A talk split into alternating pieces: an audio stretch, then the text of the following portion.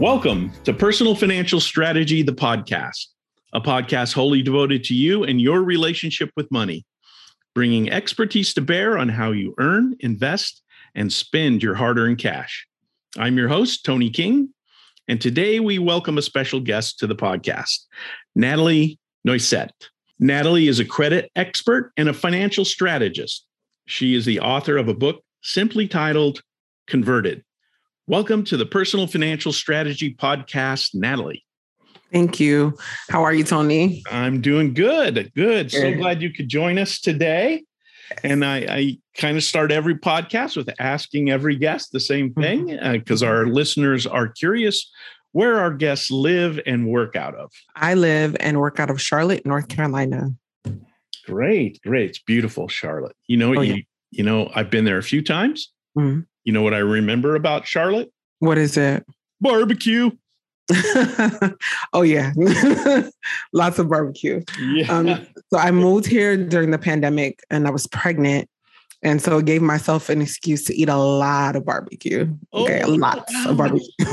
So you're yeah. you're you're fairly new to, mm-hmm, yeah Charlotte. Yeah, two years. Okay, and where did you live before that? Massachusetts. Oh boy. yeah. That's a, that's a pretty big change. Oh yeah, for sure. so you you have spent the pandemic in North Carolina. Majority of it, yes. Okay. It was probably I'm just guessing, but I'm I'm guessing that it was probably a better environment during a pandemic than Massachusetts was. Mm-hmm. No, that's a great guess for sure. Right? Yeah, I don't regret. I don't regret leaving. Really, you love it? I like it a lot. Yeah, I do. Um, I could see myself like living here long term. Really? Mm-hmm. Fantastic. That's great. Yeah. I like when people make big moves like that. Yeah. That's good. Well, as always, Nathalie, we like to give our guests the opportunity to tell their story. Mm-hmm. And I was wondering if you just give us the path that led up to what you are devoted to today. Mm. Well, you know, I never set out to be on this path. This was not my calling. This is not like what I thought I was going to do or what I was going to be as a little girl. Just kind of happened by mistake. Um, I was 18 years old and I was in a situation where I had to begin life. I was thrown into the wilderness of, right? of the world. Oh, yeah. And I went to go get my first vehicle. And that was when I came across my credit score for the first time because I was denied. And they told me that they cited my credit score as the reason why I couldn't leave the lot with the car. I had the money, you know, I was ready. I knew how to drive. I had all the other things that I thought I needed, but the credit score was just not there. Um, so I went. Wait a second. You were you were paying cash for a car? No, not cash, but I had oh. the down payment. Oh, okay. I see. Yeah. You had enough for mm-hmm. down payment. Mm-hmm. Okay. Right. So everything was in order other than the credit score. So I went home and, you know, I went into a really deep hole into the internet of what credit was because I had no I had not made contact with this credit thing before my score um, before that experience. And then I had fixed my credit up to a point after doing that deep dive learning what it was learning where I had made my mistakes. And then a lot of my friends started asking me like hey how did you do this? What are you doing? Like you know how do we get into this? How do we fix figure this out? And then one thing led to another and referral after referral after referral, friend after family member after friend of a friend. And I retired corporate at 28 years old by turning this into a business. Is that right? So, yeah. but you you worked in the corporate world for it sounds like about 10 years. Just about. Yeah, just about 10 years before I decided, you know what, I can turn first of all, I was making more than I was making in my, my nine to five anyway. And I realized that my demand was so high for credit information consultations, um, helping with repairs or whatever the case may be, that I my my nine to five started suffering. I was almost never there, really. Or like I would spend nights up trying to, you know, get letters out and take calls. And I was just like, you know, it just it didn't add up anymore. So I just I left. Oh, that's awesome. Yeah. That's a great story. Mm-hmm. And would you describe it as it developed into a passion? What actually developed into the passion was the financial strategy part and i think you'll understand this a little bit because you're you're also in the strategist space it's not really just about credit it's also about really understanding your needs, your lifestyle, and creating a plan around that, mm-hmm. and being able to learn how to pivot, learning how to, um, you know, adapt and adjust where needed. Also, like the options that are open up to people that people don't know about, and the the light that goes off when they learn, like, oh my gosh, I can get my credit card companies to pay me. I didn't know that, like, you, exactly. See, like that reaction right there, that's the one. Yeah. or for those who are listening, um, Tony had just like a wow, like kind of reaction on his yeah. face. And um, so that's an option a lot of people don't know about, or now how credit is evolving so much and find personal finances are evolved so much that people can get rewarded in crypto. Even if you don't really know a lot about it, this is a great entry into that world. So the the strategist part of it and like watching how people transform their lives learn to leverage their homes for wealth learn to leverage their credit learn to build a better financial relationship eliminate thousands of dollars in interest that became my passion because the gap is closing and i love seeing that gap close. It also watching my daughter grow up and not have to deal with a lot of the things that i did also really became a passion for me working with women and especially mothers because a lot of them are suffering. A lot of people just don't know what the options are. And building wealth for their children also is such a beautiful advantage to give them walking into life. So that's where the passions start coming in, like as life happened. Great. Mm. That's awesome. Tell me a little bit about the evolution or, or you know the passion building to the point where you wanted to express yourself in print with your book mm-hmm. converted how how did yeah. that come about okay full disclosure i i got to a point where i felt like i was beating a dead horse credit was changing so much it was evolving so much i felt like i couldn't keep up and I noticed that there's a big discrepancy in people really understanding the difference between the cost of something and the value of something, right? Mm-hmm. So I was providing a service and people were looking at the cost and not really understanding the value. And I was like, you know what? This is something people can do by themselves anyway. Why not package it in a way where I capture everything I've done in the last 10 plus years and hand it to you and you can reference it whenever you want. And if you just want to touch base with me as far as consulting, then you can consult with me and then we could just move on from build a relationship from there. Um, and it worked out better that way because I wanted to start moving away from credit because I felt like I was saying the same thing over and over and over again. And even though there's still huge gaps of information that people don't understand about credit, mm-hmm people are a lot more aware at least of the importance of it right? And to be honest with you i still i still stand by the fact that yes credit is changing yes credit is shifting but we need to move on. Like we we've been talking about credit i've been talking about credit for over 12 13 years now. Yeah. The, the landscape is changing. We need to start worrying about more about leveraging our credit. So i want to i've been on the road of transitioning more in that vein of like the conversations around leveraging your credit building wealth um, setting up your children, um, really dissecting the mindset around money and the intersection between mindset and money. So mm-hmm. that's what I've been like wanting to focus on more now because mm-hmm. I noticed there's also a piece missing there as well. So just getting tired and then also understanding that the conversation needs to move forward. Okay. And when did your book come out? Last year, November. Okay. Oh, timely. yeah. Right. Yeah. I think, uh, you know, emerging from the pandemic, I think that the need for financial understanding and a, a solid financial strategy is mm-hmm. more poignant than ever. There's people are just all over the place. I saw a statistic cited by uh, I think it was Money Magazine that 77% of the American public are having anxiety over personal finances. Yeah and that was in March. So you know, yeah. it's just just last month. Mm-hmm. Um, so that is the highest number I've ever seen because I study this stuff. I there's all kinds of high numbers about mm-hmm. financial anxiety, but that that's the highest, and that told me something when I saw. It, I went, oh boy. This is um, the need for a, a solid financial strategy moving forward has never been higher. Yeah, for sure. Okay, I'm, here's kind of a uh, left field question. What would you say, being credit expert, um, what would you say is the number one misunderstanding that people carry about credit? Yeah, that's a really good question. And I think the number one mistake is thinking that credit really has to do with money at all. Actually, um, you know, we look at or we look at our credit score and we think that these three numbers are we identify too much with the three numbers when really if you break down what credit is it's risk and trust. That's it. trust. Risk okay. and trust. And i can i can give you a plethora of reasons why that's true but if you look at for example let's just let's look at one. Yeah. if you look at your credit score or you look at your credit report and if i'm a lender i'm going to look i'm going to look at tony's report and i'm going to see hey all right how much can I trust Tony? Because I'm giving him money, right? I'm exchanging, I'm exchanging a value with him. I need mm-hmm. to understand, can I trust him or not? Right. And based on that perceived trust, I'm going to assume my level of risk. Yep. Now the risk is assessed by setting that interest rate.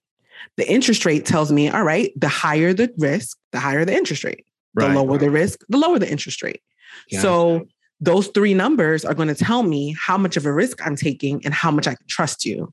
That's what it is. That's what it comes down to. Mm-hmm. So if you can look at your credit score, your credit report as a lender would, you understand why you need to have good credit. I was just I would I just got off of another interview and I was telling the gentleman like this is something that's going to follow you for the rest of your life.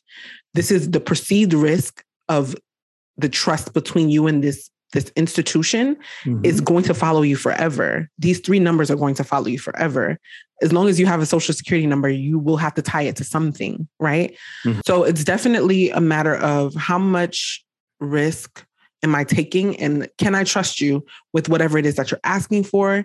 And then if I assess your finances, can you really manage this amount of money that you're asking for, whether it be a home, whether it be a credit card interest um, increase request, whether it be um, alone, it doesn't matter. Can you, can I trust you? And if I can trust you, if I think I can trust you, this is how much risk I'm willing to take with that money. That's well said. Uh, and I can give you an example uh, uh, just out of my recent life and experience. I was helping a person find a home to rent.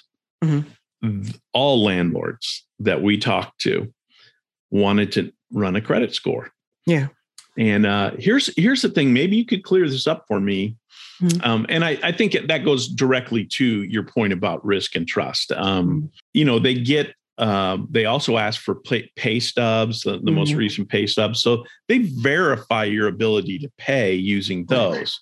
Right. The credit score has nothing to do with your ability to pay, as far mm-hmm. as I can tell. It's really right. about trust. So landlords today are definitely falling in line with what you're saying. Mm-hmm. It's it's not a three digit number, it's a measure of trust and risk. Um, you know, they're not going to adjust the rental rate because that's pretty st- static, right. but they'll just deny you and just, right. just show you the door and, you know, go rent somewhere else is how that one works out. right.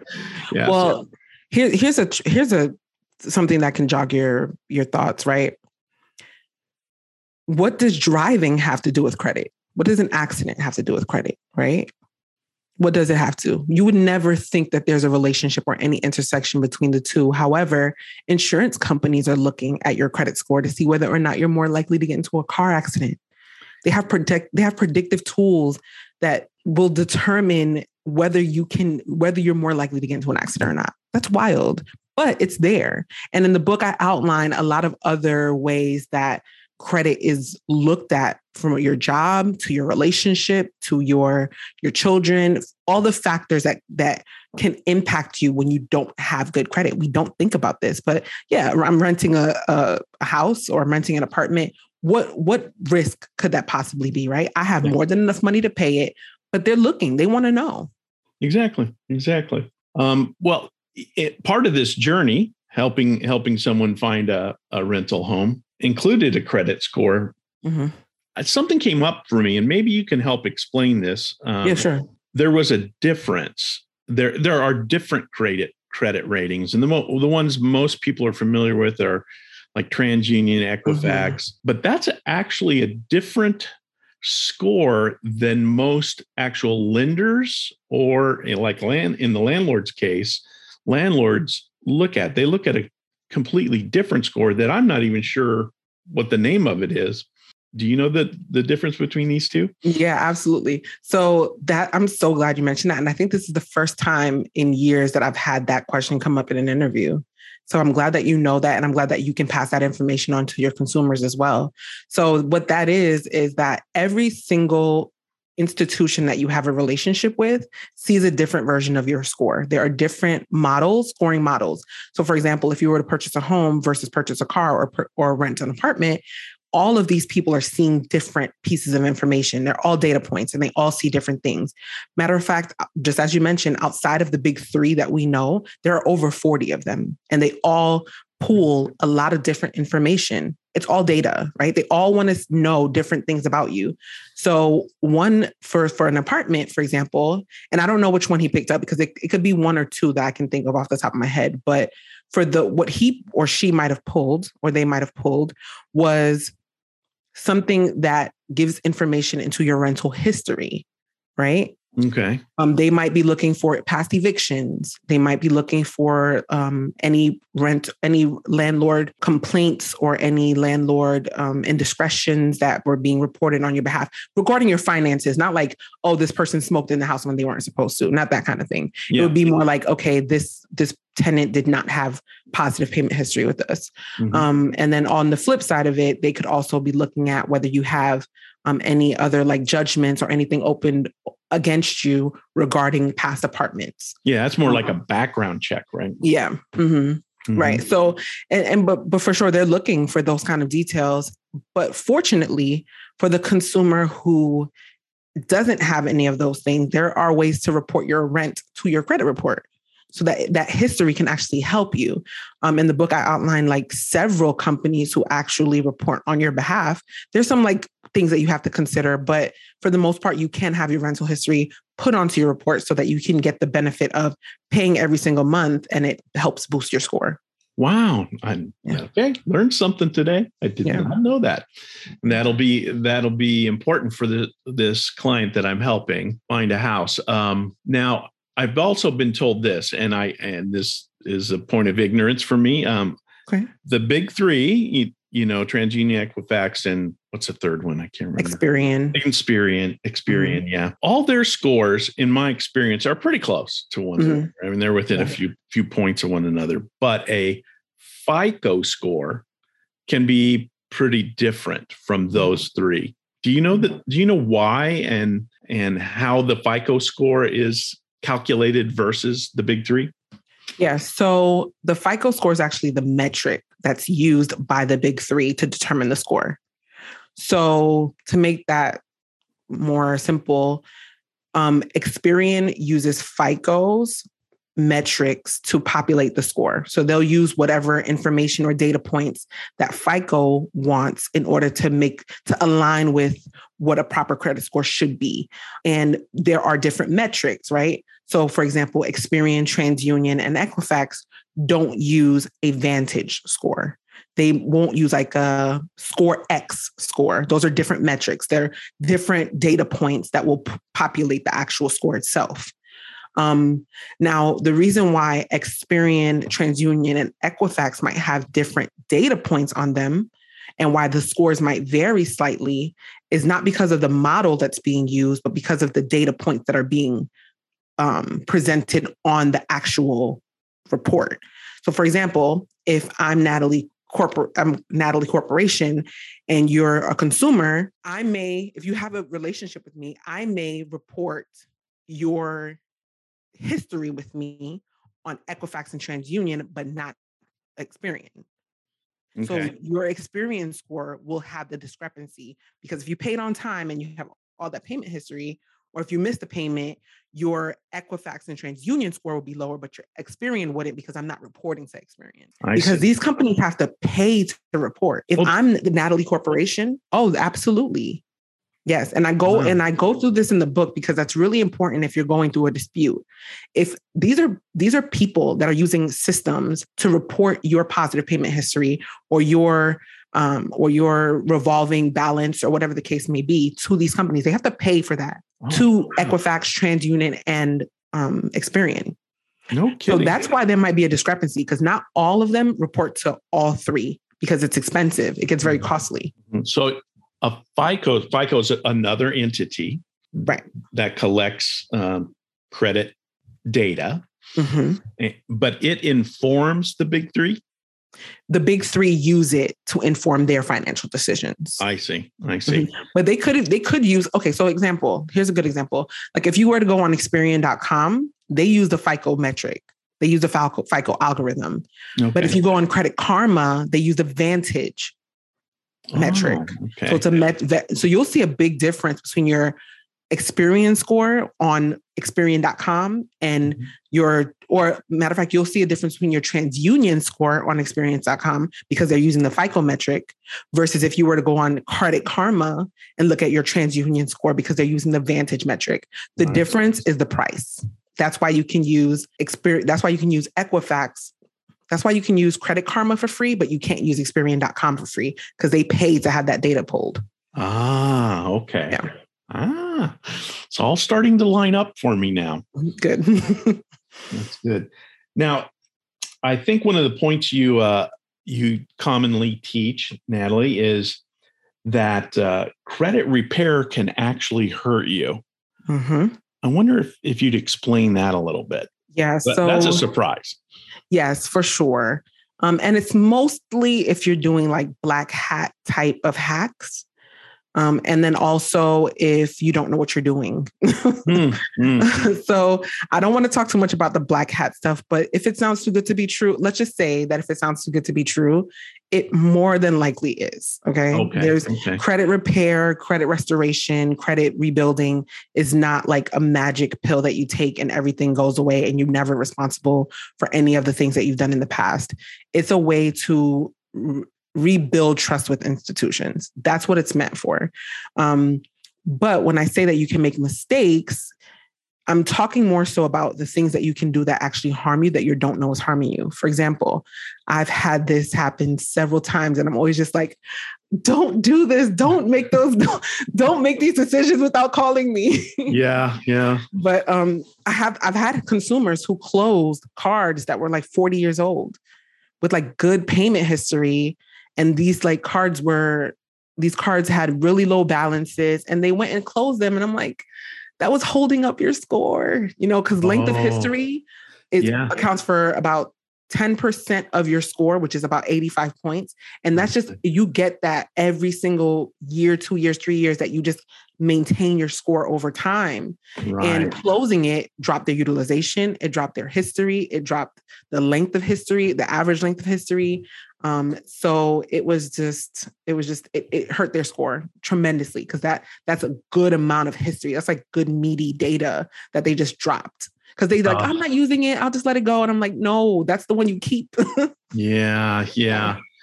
Have you ever had someone go, "Well, yeah, but that that Visa card or whatever, they charge me a hundred dollars a year, and I'm not even Yeah. using it." Do you Yeah. think it's worth a hundred dollars a year to maintain your score? Yeah. Okay, so you're saying that's a good value. yeah. Okay, that's Mhm. interesting. Really interesting. I have a this is a real life example. I have Okay. I currently have some clients that unfortunately have run up quite a bit of credit card debt. They have a z- they have a zillion of them. They have like I don't know eight credit cards or Yeah. eight, eight credit accounts, all with low balances. Mhm. Good. Um, but they total to a pretty high number, and they're they're it's like the the juggling act that you always hear of. You know, they're they're they're paying minimums plus a little bit to keep all the balls in the air Yeah. and uh and, and not getting in trouble anywhere. And they're doing a good job of it, Mhm. but they're interested in retiring some of that debt. So that they should not close an account. Does a letter can you pause an account without getting dinged on your credit score? Yes and no. So when you say they're trying to retire something that they're they're paying it off as far as like trying to get their balances down to right. close to zero. What, what they right? he, here's what they'd like to do, and this is what they their uh, presentation to me is, hey, can we just uh, can we just hit pause on all these accounts and then start paying them off one at a time, um, and not have our credit score crashed? And I gave him an answer, and I'm going to you to see if it was correct. okay. Um, okay. So it depends on the company, first and foremost, but mm-hmm. most of the time they will not pause it without cause. So, like some hardship that is evident you can't pay right mm-hmm. you just you mm-hmm. just cannot manage this the pandemic offered a lot of that like a lot of credit card companies were waiving late fees or they were waiving um, or they paused cards and you couldn't use them for x amount of time until you regained your financial footing um, but just because you want to try to get ahead of your finances probably not um, what the better thing to do would be would be to create like an eliminating interest plan where you either depending on their financial situation i would have to assess based on where they actually are. I'd have to look. But in general what most consumers do is that and this is the only exception only exception i make to closing a card mm-hmm. is to transfer their balances, assuming the balances are super high. And I I like that plan or that strategy for most people who are like 10,000 or plus over on credit card debt.